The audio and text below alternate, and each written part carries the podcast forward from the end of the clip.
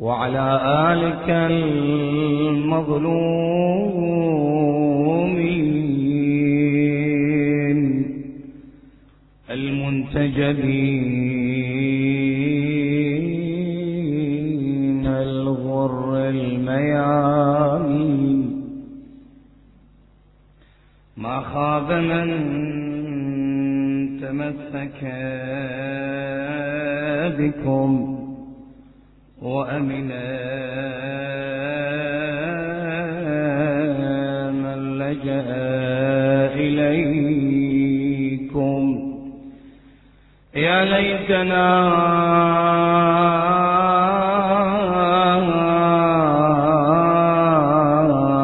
كنا معكم. سعادتي فنفوز فوزا عظيما. نفرت وما علي بذاك بأس، نفوري من أعايا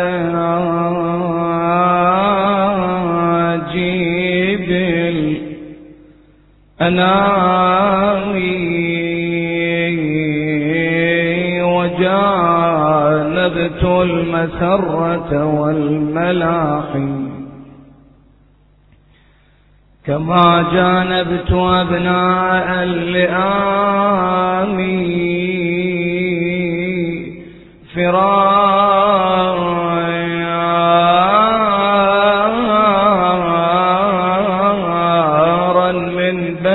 الدنيا. فإني وجدتهم أضل من النعام.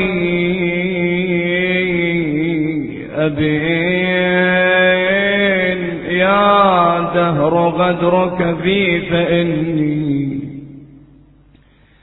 وجدتك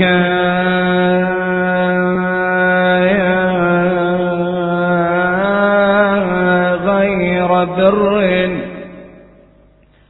بالكرام، كغدرك في بني الهادي علي غياث الغلق في الأزل العظام.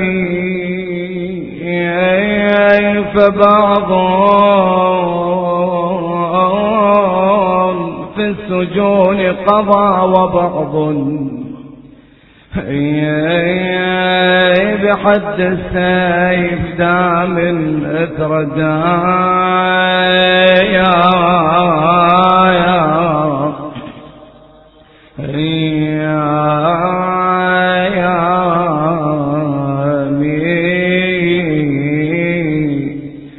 رميته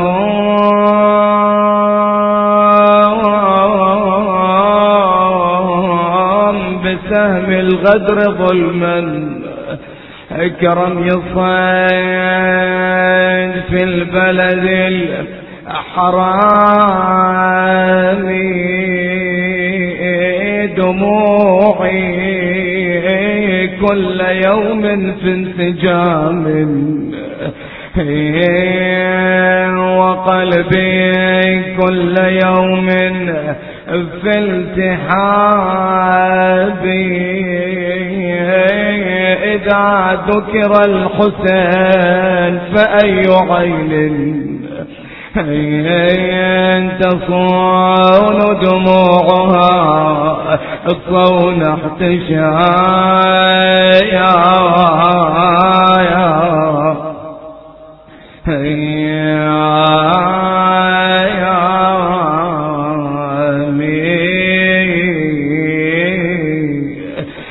الملائكة والأنبياء وغير بدع بأن تبكي الكرام على الكرام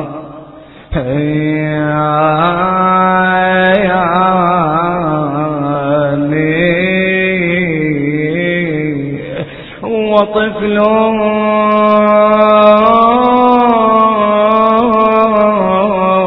بالسهام له فطام وكيف فطام الطفل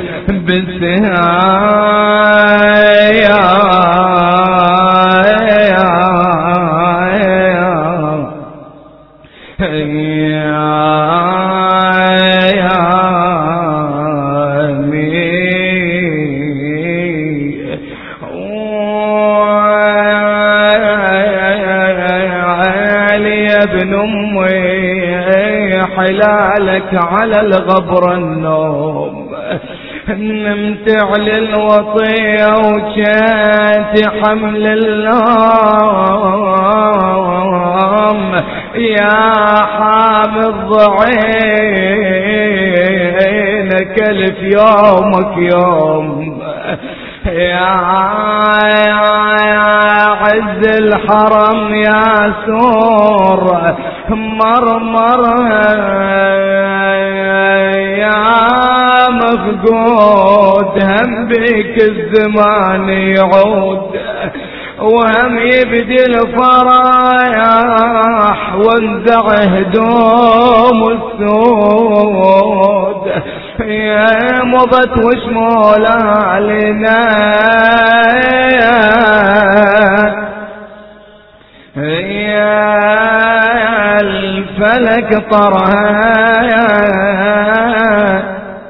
لا حول ولا قوة إلا بالله العلي العظيم. بسم الله الرحمن الرحيم. محمد رسول الله.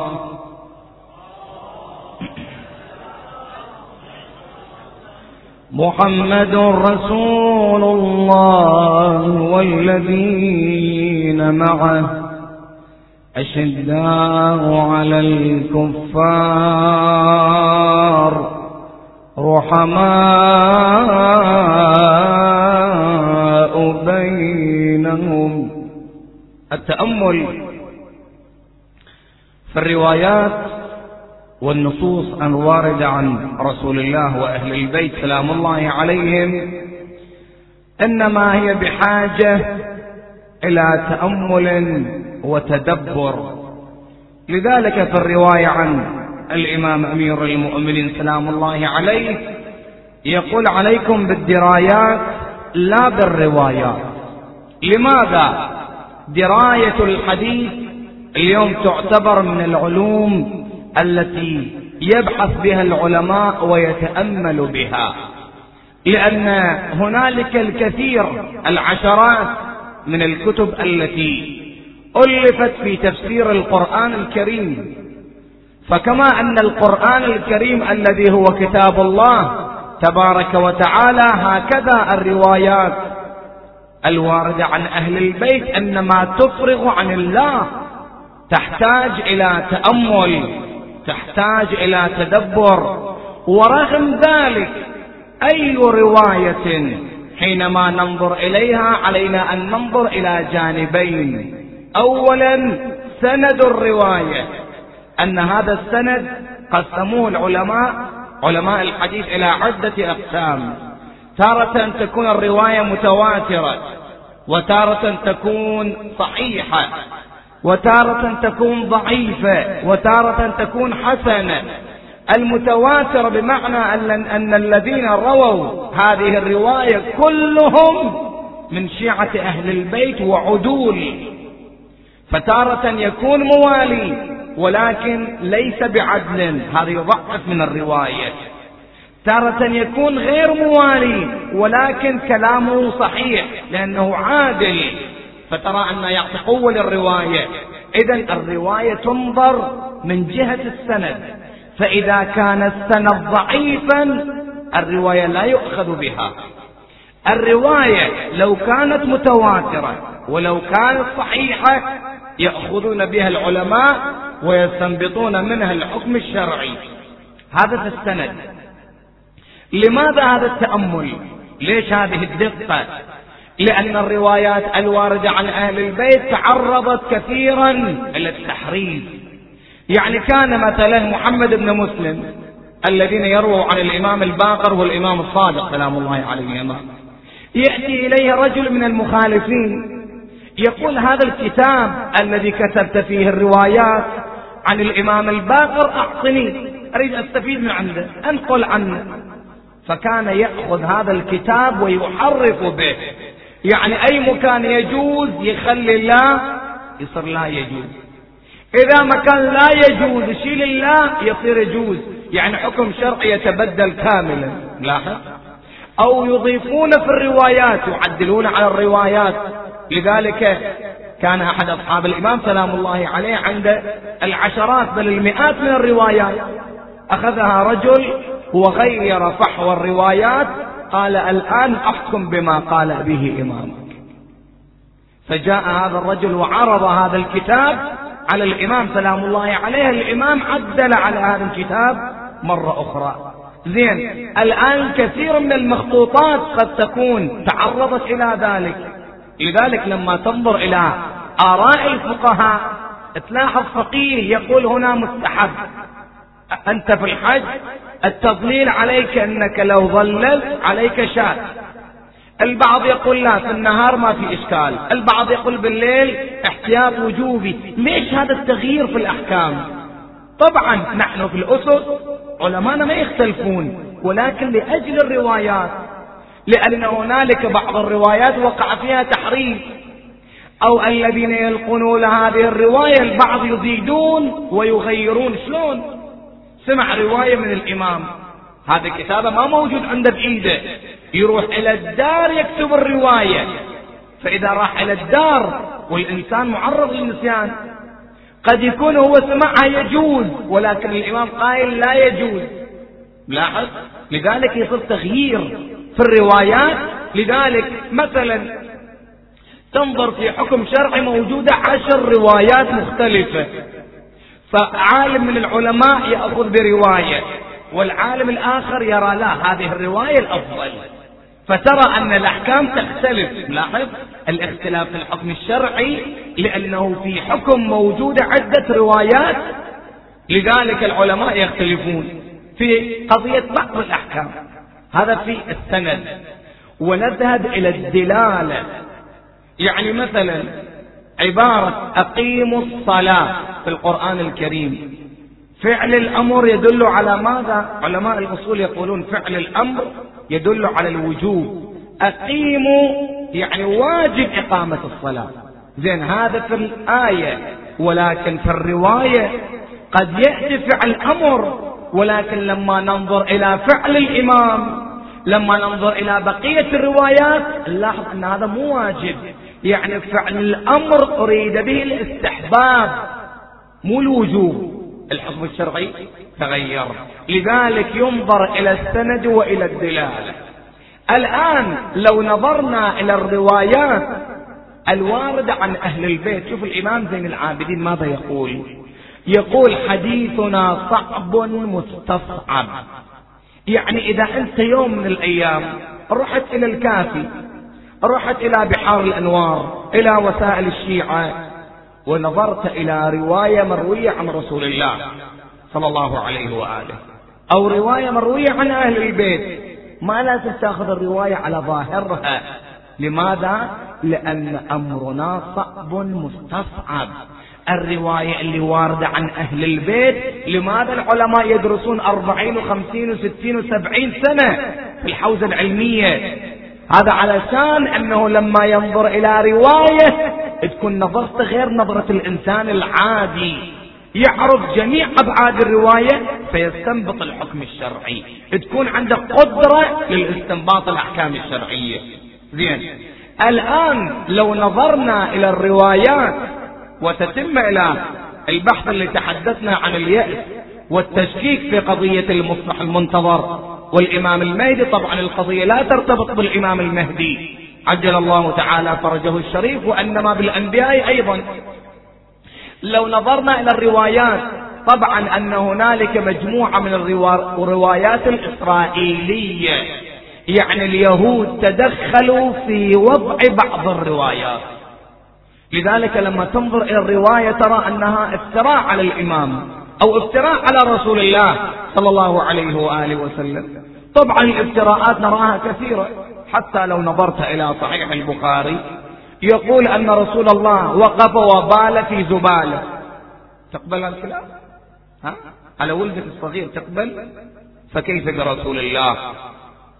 هذا من جانب.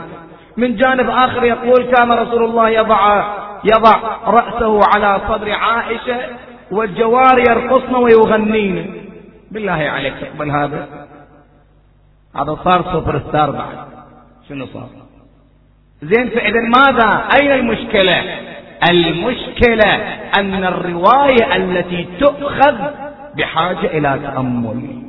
حديث الإمام الصادق يقول حديث تدريه خير من 1000 حديث ترويه. ليش؟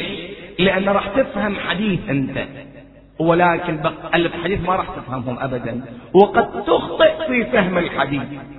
الآن لو نظرنا إلى الروايات التي تقول أن الإمام الحجة سلام الله عليه يظهر بسيف، هل المراد أن الإمام يأتي إلى الدنيا ويظهر بعد أن انتظره العالم بكل الأديان والقوميات والجنسيات؟ انتظروا الإمام حتى يقتلهم. يعني اليوم المسيحي لما تقول أن الإمام الحجة يظهر بسيف يقول لك جاي شنو يقتلنا يعني، ولا جاي يهدينا؟ التفت. لذلك الروايات عن رسول الله يقول أنه لو كثر الظلم يأتي ليحقق العدالة. إذا ما المراد من كلمة السيف؟ لأن كلمة السيف اليوم تعنى إرهاب، واليوم الإرهاب هو شيء يخيف العالم. ولو قلت الإنسان أن هذا الظلم والفساد والرذيلة المنتشر في العالم وعدم الأمان وعدم الطمأنينة والخوف من المستقبل والكآبة والقلق وكل الأزمات اللي موجودة في العالم، تقول له أن الإمام يأتي ليبدل الخوف إلى أمان، لكي يبدل الإنسان الذي يعاني من الأزمات إلى راحة. الإمام الرواية تقول لو مسح على الرؤوس لاكتملت العقول. يعني ماذا؟ يعني الإمام هو إمام خير ومحبة وسعادة، فالأمر يتغير. زين، الآن لو نظرنا إلى عبارة السلاح، شنو المراد من عبارة السلاح في الروايات وعبارة السيف أيضا؟ أولا عبارة السلاح أو السيف في الروايات التي جاءت في حق الإمام الحجة إنما المراد منها القوة. زين، واحد يقول الآن هذه التكنولوجيا الحربية موجودة، الإمام يطلع بسيفه؟ شنو يعني هذا؟ المراد من ذلك أولا هذه الرواية كانت في عهد رسول الله، في عهد الإمام الباقر. زين، الجماعة ذاك الوقت شايفين الآن صواريخ نووية؟ ها؟ شايفين طائرات حربية؟ ما شايفين.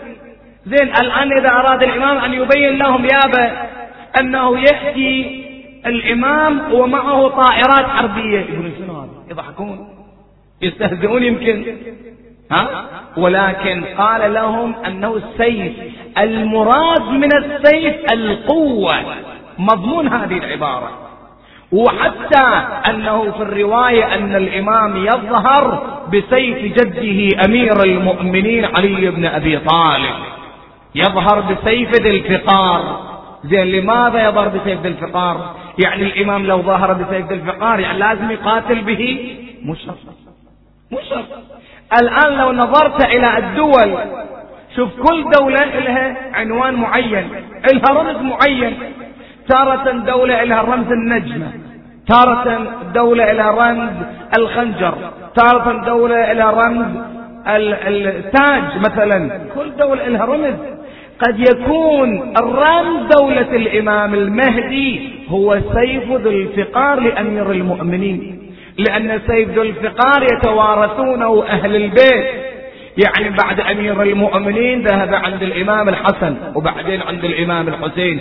الآن الإمام الحسين لما قاتل وقف أمام الناس قال: أيها الناس، أليست هذه عمامة رسول الله؟ قالوا بلى. أليس هذا الرداء هو رداء رسول الله؟ قالوا بلى. أليس هذه الخيل لرسول الله؟ قالوا بلى. إذن الإمام أيضا، الإمام الحسين كان أخذ توارث عن جده، فسيف ذو الفقار توارثوه الأئمة وهو عند الإمام الحجة. قد يقاتل به وقد يكون رمزا للإمام. الإمام الحجة تقول الروايات أنه يأتي بعصا موسى. لاحظ، يأتي بعصا موسى، يعني ماذا؟ يعني علامات الأنبياء تكون عند الإمام الحجة أيضا. فهذا يدل على أنه لو كان للإمام شيء، مو دليل أنه الإمام لازم يستخدمه، وإنما قد يكون علامة أن هذا ابن رسول الله. لأن القوم يشككون في الإمام، يجي البعض يقول: من يقول أنت ابن رسول الله؟ من يقول أنت الإمام الحجة؟ يقول: هذا سيف ذو الفقار، هذه عصا موسى. لاحظ، يعني كل هذه العلامات، علامات الأنبياء، نجدها عند الإمام الحجة سلام الله عليه. لذلك لما يقولون أن الإمام يظهر بالسيف، المراد يظهر بقوة، أن الإمام يمتلك تقنية حربية يعجز العالم أن يقف أمام هذه التقنية. هذه التقنية التي زودها الله تبارك وتعالى لبقية الله الأعظم. وألا لا يراد أن الإمام أراد أن يأتي لقتل الناس، وهذه الروايات التي تقول أن الإمام لما يأتي تصل الدماء للركب. من وين جاي الرواية هذه؟ يعني بالله عليك الإمام شنو جاي يقتل الناس؟ حتى بالمزح واحد يشوف رقبة الثاني يقول والله هذه الرقبة ممتازة لسيف الحجة. الإمام ما جاء لأجل ذلك أبدا، الإمام جاء لكي ننعم، مو بس احنا. الرواية تقول راعي الغنم، مو كان يأخذ الغنم والشاة يروح إلى الصحراء ويرعاها؟ الغنم في عصر الإمام الحجة تخرج من الدار، تذهب بنفسها، ترعى في الصحراء، تأكل وتنعم وتشرب وترجع على الدار وليس عليها شيء. أكثر من هذا الأمان؟ لما تسمع رواية عن حيوان ينعم بالأمن والراحة في عصر الإمام، فكيف بالبشر؟ بعد ذاك الوقت ما في مشاكل، ذاك الوقت ما في صراعات، ذاك الوقت ما في مجلس الأمن، ذاك الوقت ما في محكمة العدل في لاهاي. خلاص ينتهي كل شيء، لأن العدل المطلق هو عند بقية الله الأعظم. لاحظ، لذلك لما يأتي الإمام يقولون حتى الأشجار تنبت، ما من شيء. يعني اليوم لو ذهبت إلى جبت بذرة أي شيء، أي بذرة نباتية ألقيتها في الأرض تخرج، حتى الأرض تهيئ إلى ذلك. يعني قضية الإمام الحجة أن الكون كله يتهيئ للإمام، ولكن الذين أرادوا أن يسيئوا إلى سمعة الإمام الحجة يقولون أنه رجل عنف وقتل وإرهاب، إنما هذا افتراء على الإمام. لأن الرسول صلى الله عليه وآله وسلم الرواية تقول أنه يحكم بدين جده. شوف عبارتين، تارة يقولون يأتي بدين جديد، وتارة يقولون يجدد دين جده. دين جديد يعني الناس شيء آخر. شوف، بعد قضية وفاة الرسول صلى الله عليه وآله وسلم إلى أن إجى دور الإمام أمير المؤمنين 25 سنة. لما صلى الإمام أمير المؤمنين جماعة بالناس، تعرف ماذا قال الناس؟ قالوا لأول مرة نصلي كما كنا نصلي خلف رسول الله صلى الله عليه وآله وسلم. يعني الإمام أمير المؤمنين جاء وجدد هذا التجديد، جاء وجدد الإسلام وأرجعه إلى أصله. الآن الأمة ابتعدت عن الإسلام وعن فكر رسول الله وعن القرآن بدرجة أن الإمام الحجة لو جاء لا يأتي بدين جديد أبدا، وأنما يجدد الإسلام، لأن الرواية تقول أنه يحكم بدين جده أمير المؤمنين وبدين جده رسول الله صلى الله عليه وآله وسلم. وإلا الإمام لم يكن ولا حتى أهل البيت. الرسول الله كم غزوة كان عنده؟ كم حرب كان عنده؟ أكثر من 80 حرب كانت لرسول الله. الروايات كلها تقول رسول الله لم تكن له حرب هجومية واحدة، كل الحروب لرسول الله كانت دفاعية. يعني اليوم الغرب لو عرف أن الرسول لم يحمل السيف إلا دفاعا عن نفسه، إلا دفاعا عن المسلمين، إلا دفاعا عن الأمة، يعرفون أن الإرهاب ليس لنا، وأن الإرهاب قد يكون منهم، لأنهم هم صنعوا ما يدمر البشرية. لاحظ هذا من جانب. من جانب آخر انظر إلى الإمام أمير المؤمنين، حرب النهروان أو صفين أو الجمل. يعني لو نظرت إلى صفين ترى أن معاوية أعد العد لقتال أمير المؤمنين، لو نظرت إلى النهروان ترى أن الخوارج أعدوا العد ليل نهار لقتال أمير المؤمنين. قضية حرب الجمل طلحة والزبير خانوا أمير المؤمنين وخانوا إمام زمانهم وخرجا عن الدين، ذهبا إلى مكة، مع عائشة خرجا إلى البصرة وجيش الناس في قتال علي بن أبي طالب. إذن الإمام لم يبادر بحرب.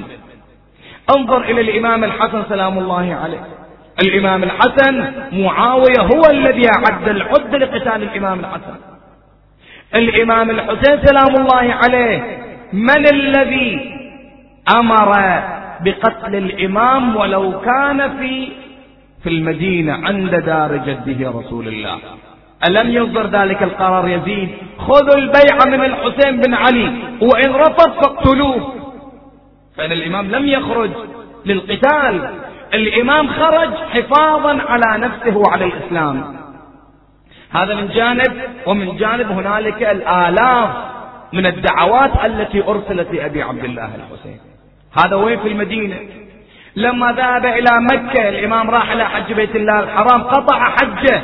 لماذا؟ لأنهم خططوا لاغتيال الإمام الحسين. وذهب إلى كربلاء. أريد أبين لك كل هذه المقدمات أن فكر أهل البيت وأن مذهب أهل البيت كان يدعو إلى اللاعنف المطلق، كان يدعو إلى السلام، كان يدعو إلى الوئام. ما عدنا احنا في الإسلام جرد أحد سيف هكذا احتباطا، ما عدنا هذا الشيء أبدا. نعم الحجاج كان يجرد سيفه وكان يقتل الناس ويقتل الأبرياء على الظن، حتى أنه كان يقتل شيعة أهل البيت فتجري دماءهم، يجفف الدماء في إناء ثم يطحن الدماء ويجعله في أكله. هذا وين صاير؟ صاير عند الحجاج فقط، غير الحجاج ما عندنا هذا الشيء، حتى الناس يفرقون. هذا من جانب. تنظر إلى الإمام الحسين في يوم كربلاء يأتي أحد الأصحاب يقول له: يا ابن رسول الله الآن وقت مناسب لكي نهجم عليهم. يقول: إني أكره أن أبدأهم بقتال. شوف الحسين، شوف الحسين، وشوف الإمام الحجة سلام الله عليه. الإمام الحجة الذي يأتي إلى العالم المسيحي فيقلبهم مسلم، زين الناس ينقلبون إلى الإسلام وإلى دين آخر بالسلاح؟ أبدا. يدل على أن الإمام لما يأتي بعامل محبة وخير. الرواية تقول أن رسول الله حينما جاء إلى القوم جاء إمام رحمة، وجاء إمام خير، وجاء إمام لكي يكون للناس محبة وخير وصفاء. هكذا كان رسول الله، وهكذا كانوا الأئمة سلام الله عليهم. ولو نظرنا إلى الشواهد التاريخية التي تدل على أن أهل البيت إنما اتخذوا الإسلام منارا للهدى وجعلوا من الإسلام منارا للتواصل بين الشعوب. تنظر إلى الإمام أمير المؤمنين يأتي إليه أبو سفيان بعد وفاة رسول الله واغتصاب الخلافة، يقول له يا علي أمدد يدك لكي أبايعك فوالله لأملأنها عليهم خيلا ورجالا. يعني ماذا؟ يعني قتال. ولا علي بن أبي طالب ما كان عنده قوة، الإمام الذي قلع باب خيبر، الإمام الذي قاتل الأبطال وناوشهم وهزمهم، علي بن أبي طالب ما كان بإمكانه أن يجرد سيفه، كان بإمكانه، ولكن لماذا سكت الإمام؟ الإمام ما أراد أن يراق الدم، ويقولون علي بن أبي طالب أراق هذا الدم من أجل الحكم، لا وإنما في سبيل الله 25 سنة. فصبرت وفي العين قذى وفي الحلق شجى أرى تراثي نهبا، فوالله لقد تقمصها فلان وأنه ليعلم أن محلي منها محل القطب من الرحى ينحدر عن السيل ولا يرقى إلي الطير. هذا كلام أمير المؤمنين سلام الله عليه. يعني أبو الحسن ما كان بإمكانه أن يجرد سيفه، ولكن حتى العالم كله يفهم أن أهل البيت هم جاءوا من أجل أن تتواصل الشعوب، جاءوا من أجل توحيد الكلمة، جاءوا من أجل أن تنبذ الكراهية، جاءوا من أجل أن نتعاون، أن تجتمع القلوب. ولكن اليوم تمر بحال بالأمة حالة، ترى أنه أبناء الدين الواحد لا يجتمعون، ترى أنه أبناء المذهب الواحد لحساسية، والله هذا من فلان جماعة وذاك من فلان جماعة، احنا ما يصير نحضر مأتمهم وهذولا ما يصيرون يحضرون مأتمنا، وهاي الحساسية كذا، وانا رحت للمأتم وقالوا كذا ورحت فلان. يا مولانا هذا بيت الحسين، اذا لم نتمكن ان نتوحد بين انفسنا. نتكلم عن حوار الحضارات، خلي الحين نتكلم بيناتنا الان.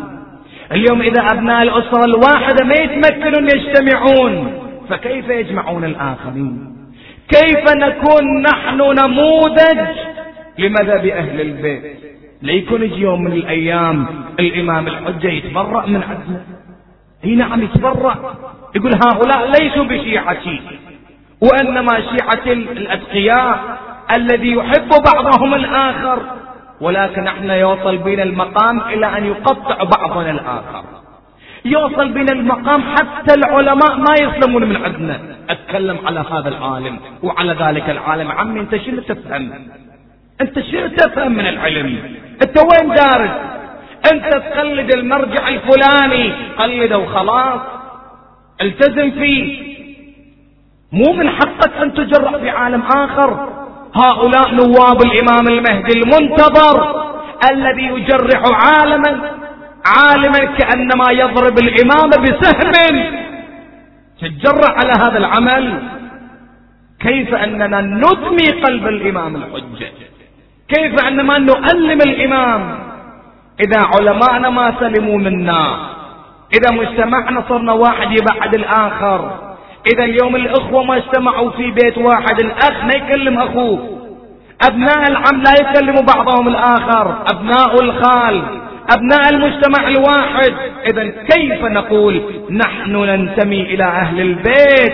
هذا كذب على الله، هذا افتراء على أهل البيت. الإمام الرضا سلام الله عليه ينظر إلى جمع من شيعته يقول أنتم أنصار الله، الحواريون كانوا أنصار الله، احنا عدنا هذه القدرة، عدنا هذه المنزلة، أن نكن من أنصار الله.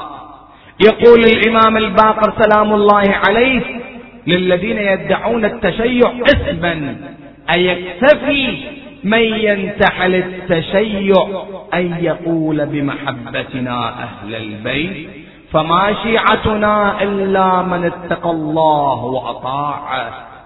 لاحظ يعني الإمام يقول مو بس أنت تنتسب إلى أهل البيت خلاص أنا محب، ولكن الموالي والشيعي وعلى كل إنسان أينما يكون يفتخر أنه ينتمي إلى هذه المدرسة، مدرسة أهل البيت سلام الله عليهم. مو أنه والله أخجل يقال عني شيعي أنا، لا ليش؟ الإنسان اللي يكون عنده مبدأ يكون عنده عقيدة، هكذا أهل البيت. لأنه لما أقول أنا شيعي يعني أنا إنسان مسالم، لما أقول أنا شيعي يعني أنا إنسان محب للآخرين، لما أقول أنا شيعي يعني أنا إنسان أقدم الخير للآخرين قبل أن أقدمه لنفسي. هذا عنوان رسول الله صلى الله عليه وآله وسلم. إلى متى يبقى الجبن أساسا في قلوبنا؟ إلى متى ترتجف هذه القلوب؟ متى يأتي ذلك الوقت حتى يكون الإنسان يفتخر بانتمائه لهذه المدرسة المباركة؟ إذن نحاول أن من أراد أن يبث الفرقة يمكن جهلا، طبعا احنا ما نتمكن نقول كل واحد يحاول أن يبث الفرقة هذا إنسان معاند، لا، قد يكون جهل، قد يكون من عدم معرفة، قد يكون إنسان ما عنده وعي. فلازم نوعي الآخرين، ما لازم نسمح في أي مجلس وأي مكان إذا واحد يتكلم عني واحد من العلماء كان يروحون عنه يقولوا له مولانا فلان تكلم عليك، يقول له لا غلطان، يقول له مولانا أنا سمعت من عنده، قال له أقول لك غلطان ما نتكلم، يقول أنا سمعت، يقول له خلاص أقطع الكلام. إذا سمعت كلام من إنسان لآخر حاول أن تصلح. الإسلام يقول في إصلاح ذات البين حتى الكذب الذي هو من الهلاك، النجاة في الصدق، ها؟ ولكن الهلاك في الكذب.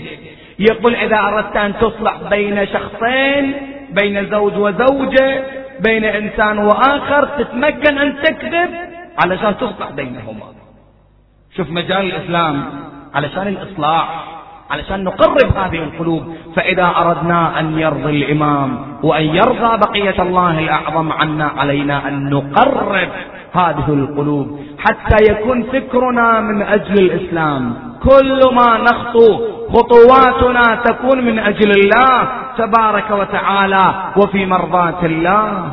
لأن الذين وقفوا مع أهل البيت إنما كانوا ينظرون بعين الله. هذا وهب الذي جاء وقاتل بين يدي الحسين وكان إنسان مسيحي، ولكن كان إنسان، تعرف الإنسانية غير الانتماء المذهبي والانتماء الديني، كان إنسانا.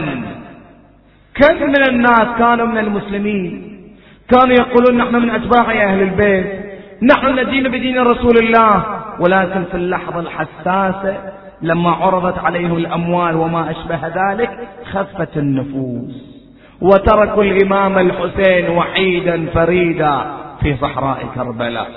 الذين خرجوا مع الحسين، الرواية تقول أكثر من 1000 شخص كانوا مع الإمام الحسين، ولكن لما شافوا القضية ما فيها دنيا وإنما فيها قتل وشهادة واستشهاد، تركوا الإمام وحيدا مع الأعداء.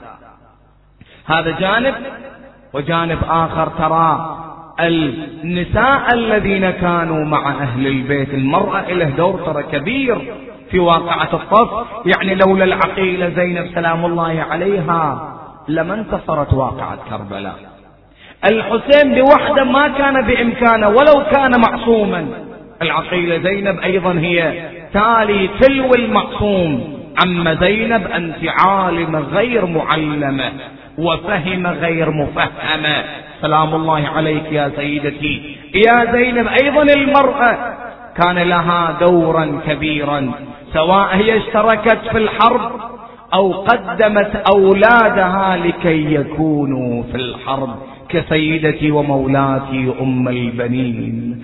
صحيح هي جالسة في المدينة المنورة، ولكن كانت تنظر إلى ولدها الحسين، متى يرجع الحسين، متى يأتي الحسين، متى تنظر إلى حبيب قلبها الحسين. وأيضا قدمت 4 من أبنائها بين يدي أبي عبد الله الحسين.